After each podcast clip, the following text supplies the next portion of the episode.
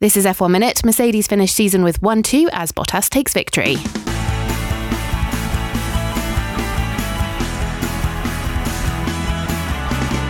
Valtteri Bottas converted his pole position into a race victory relatively comfortably in a final race of the season that was resoundedly disliked as being dull by almost everyone. Lewis Hamilton, who finished second, so obviously has some grounds for dissatisfaction, said of Yas Marina, "It's a great, great track, but unfortunately it doesn't suit the cars very well."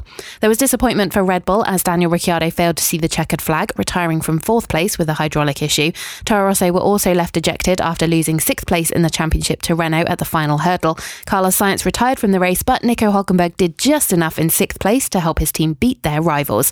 Felipe Massa finished tenth, picking up a final point on his final race, and he celebrated the result by completing so many donuts on the track that the car disappeared. In the end, though, it was Bottas, Hamilton and Vettel that took to the podium to spray the final champagne of the season.